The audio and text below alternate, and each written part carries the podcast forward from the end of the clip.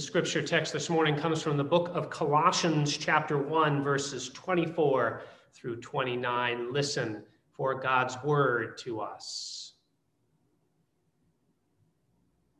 Paul writes, I am now rejoicing in my sufferings for your sake, and in my flesh I am completing what is lacking in Christ's afflictions for the sake of his body, that is, the church I became its servant, according to God's commission that was given to me for you, to make the word of God fully known, the mystery that has been hidden throughout the ages and generations, but has now been revealed to his saints. To them, God chose to make known how great among the Gentiles are the riches of the glory of this mystery, which is Christ in you, the hope of glory.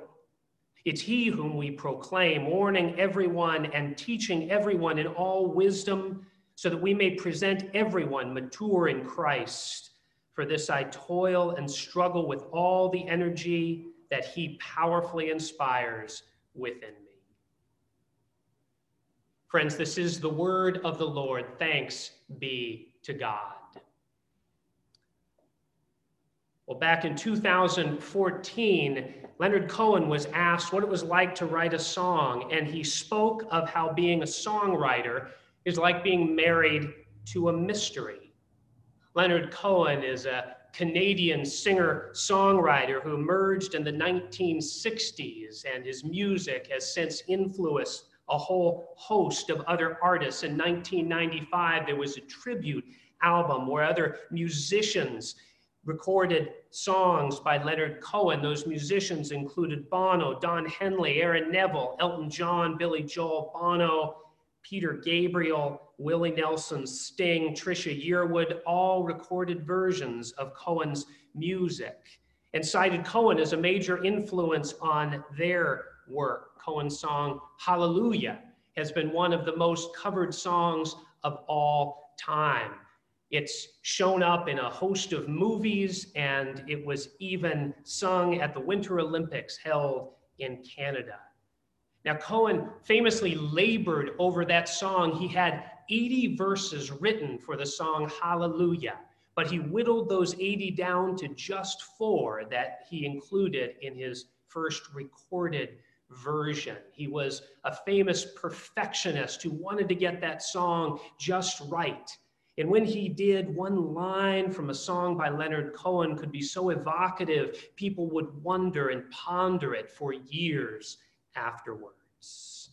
When Cohen was asked near the end of his life about the songwriting process, here's what the 82 year old at the time said Being a songwriter, it's like being a nun. You're married to a mystery. It's not a particularly generous mystery, but other people have that experience with matrimony anyway. Married to a mystery. If you're an artist or a writer, you know what he's talking about, don't you? You go to do your art or you sit down to write and you wonder will the muse come? Will an idea come? Will inspiration arrive? You don't know. You're married to a mystery. One could argue any wife or husband knows what it's like to be married to a mystery, although I hope and pray you know a greater degree of generosity in that relationship than the kind of marriage Cohen refers to.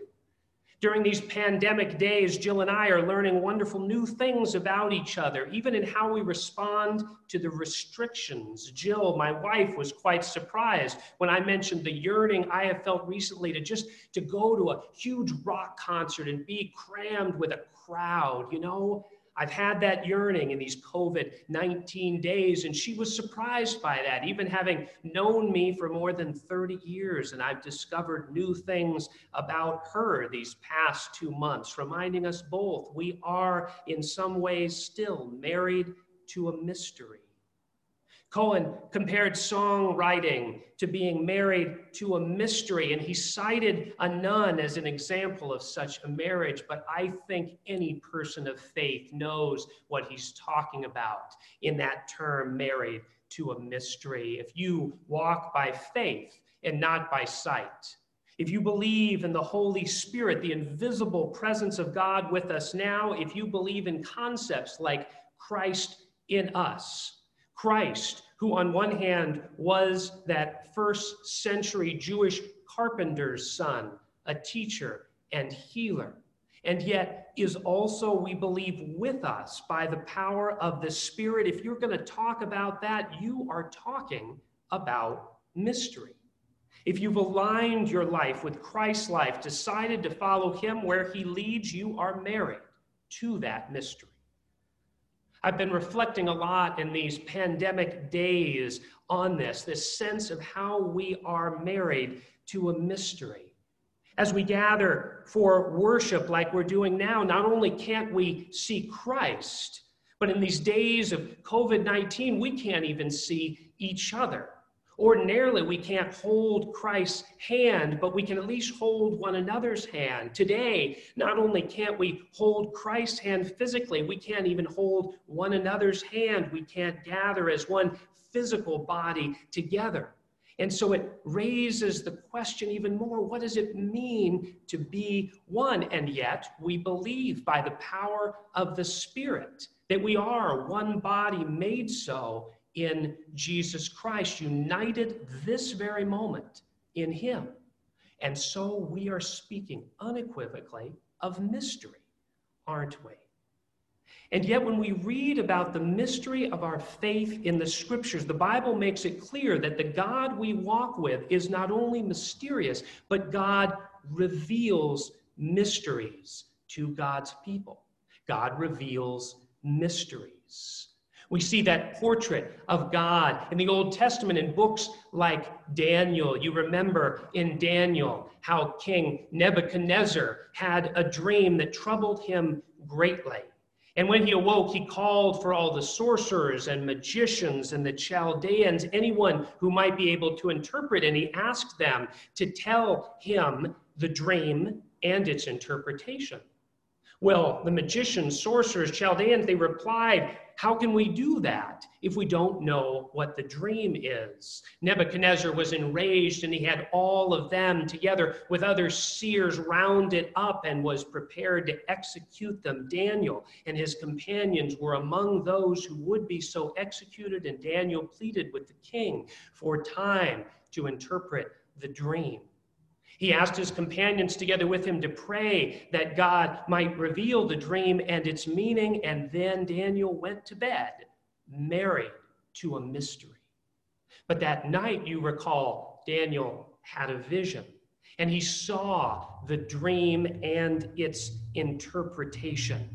And Daniel then responded to this revelation with these words Blessed be the name of God from age to age, who gives wisdom to the wise and reveals deep and hidden things. God, Daniel declared, not only is mysterious, but reveals mysteries. In first century Jewish thought, a mystery was believed to be something hidden with God, stored in the heavens until the time God chose to reveal it. And we read often in Jewish texts of how God does precisely that through seers or prophets using visions and dreams. Other Jewish texts in the rough framework of the time of Christ and then of the epistles speak of mysteries even hidden in the Torah, the first five books of the Bible that God could reveal through inspired interpretations.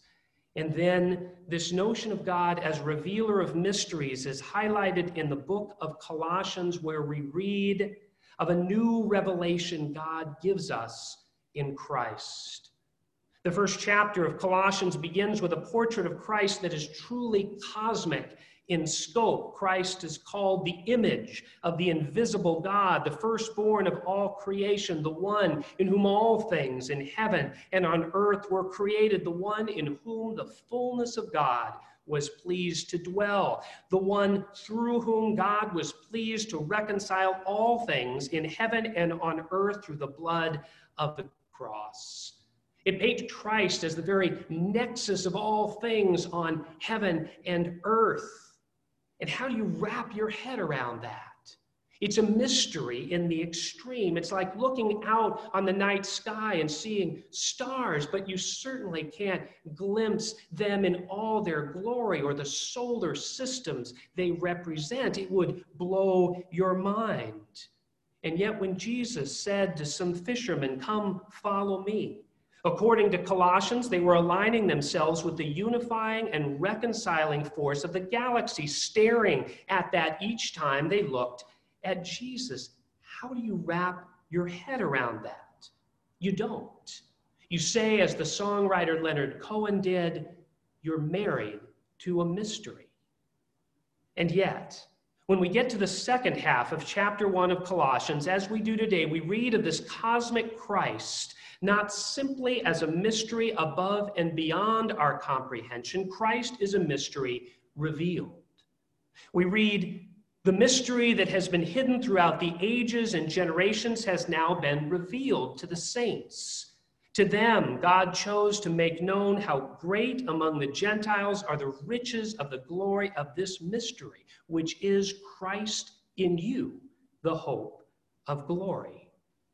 The first chapter of Colossians offers a portrait of the cosmic Christ, one who seems impossibly above and beyond our knowing. The second part of chapter one presents Christ as the very mystery of God revealed. So, which is it? Are we married to a mystery or are we married to someone who might once have been a mystery but is now no longer? For the mystery was made known to us in all its riches and all its glory. The answer, of course, is both. We're married to a mystery, aligned to the God who is beyond us, and we see that cosmic God in Christ. And yet, that very mystery was revealed to us. And more than that, we believe all will be revealed in a day to come. That's what I presume Paul is speaking of in today's text when he writes about the hope of glory we hold in Christ. We're married to a mystery, but a mystery revealed and to be revealed.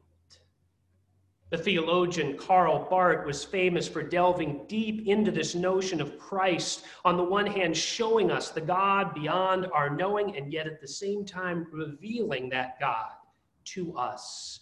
Barth was famous for challenging natural theology, the notion that we can somehow know God apart from Christ or apart from God's revelation. As Barth saw it, natural theology held that you can know God, whether you're a person of faith or not, by observing creation and from that drawing conclusions about God. You could look to the earth, in other words, and from there make logical deductions about what lay in the heavens. Against such a view, Barth argued no. Sin has had too great an impact on our seeing, and God is holy and we are not. God is wholly other. In God's essence, the God of heaven and earth is unknowable. How can we truly know that God? God in God's very being, with the limited faculties we possess in these, those flawed and tainted by sin, we see imperfectly. And what we're trying to see is beyond sight. So God is, on the one hand, fundamentally mysterious, the Deus abscondus, which is a classic way to speak of the hiddenness of God. And yet, Barth, as did Martin Luther before him, could argue that the Deus abscondus, the hidden God, was revealed in history and revealed most powerfully in the living Word of God, Jesus Christ, who we know from Scripture. The Deus abscondus, or the hidden God, became in Christ the Deus revelatus, the revealed God. Paul writes in Colossians not only of a cosmic Christ in whom the fullness of God was pleased to dwell, he writes of how that same Christ revealed God's plans and purposes to us, revealed God's word to us, revealed even God's very self to us. And that revelation Paul sees as such wonderful news, he's willing to labor unceasingly, suffer repeatedly, that others might know that Christ, in whom the very mysteries of God are decisively revealed. Well, one powerful thing Christ reveals to us about God, one thing highlighted in today's text from Paul's own experience of following Christ's example and call, is how God is willing to suffer out of love for God's creation. Paul writes of his own suffering and that such suffering is completing what is lacking in Christ's affliction for the sake of his body, the church. It's a portrait of Paul uniting himself with Christ and Christ's ongoing ministry through the church, uniting himself with Christ's body in its suffering love. It's a portrait of participation in the birth pangs of the new creation Christ is bringing about. It's an image of suffering love offered in obedience to the Lord who suffered, who even suffered death on the cross. On the cross, not only is God revealed in Jesus Christ, but revealed as well is God's willingness to suffer in love for God's people, for you and for me. A God willing to suffer in love for others. That's what we see on the cross. It's a love Jesus described as one extended even to one's enemies. It's a love for the oppressed, a love for the lost and the hurting. We saw that love in Christ's ministry. We saw how that love challenged the forces of injustice, how it looked to the lost and despised and persecuted and held authorities to account, put their actions up on stark display. That love, so willing to suffer, Jesus took to the cross where God's love for sinful humanity was placed on stark display. And there, there on the cross, the Deus abscondus, the hidden God, became the Deus revelatus, the revealed God, a God revealed in a love that would endure such suffering for the world. If you are Christian, you're not only married to a mystery, you're married to a mystery revealed, revealed in Jesus Christ, revealed on the cross. And so you have good news to pass on to others. You have good news of a God whose love is so great, it's willing to suffer for others. In this pandemic, people are feeling profoundly isolated and alone. You can speak of a God whose love for the lonely knows no bounds, but even endured death for our sake.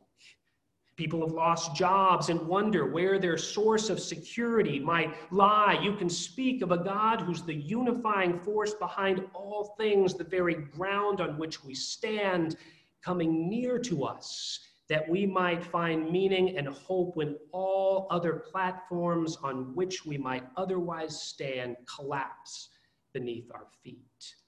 You have good news, for you know of a God willing to suffer in love for others and willing to speak out against those who suffer unjustly. In this pandemic, racial disparities have come to the fore. You can speak of a God who suffers with the victims of racial injustice. In Michigan, over 40% of COVID 19 deaths are African American, when African Americans make up only 14% of the population. Why is that? According to researchers, it's a complex disparity ecosystem where African Americans occupy a greater number of frontline jobs that expose them to the virus. Their use of public transportation is disproportionately higher, and their access to health care is disproportionately lower. A complex disparity ecosystem. A video captured national attention this week depicting yet another young black man, Ahmaud Arbery, killed, we believe, for the color of his skin, not for driving while black in this case, but for jogging while black. In a nation where the sin of racism persists, you can speak of a God who suffers with its victims, whose heart breaks for its victims and of a church like the one we see depicted in Colossians, the church Paul was a part of, so wrapped up in the love of God in Christ that they join in Christ's ministry of proclaiming good news and showing love to the suffering. We see God's love for humanity in Christ's suffering on the cross, and like Paul, we are called to engage in a love of God and of neighbor that brings with it strain and even suffering, especially as our hearts go out to those who suffer. As we follow God, whose suffering love was revealed on the cross, may we dare show love to others, especially those that are on your minds and hearts today who suffer. You're married to a mystery, friends, but it's a mystery revealed in Scripture, revealed in Christ, revealed in his suffering love for us on the cross. You are married to a God who is, on one hand, invisible, intangible, mysterious, but on the other hand, you've seen God, seen God in Christ, and seen God's love poured out for you on the cross. You're married to a mystery revealed. And what a rich, meaningful life it is to be so wed. In the name of the Father, Son, and Holy Ghost. Amen.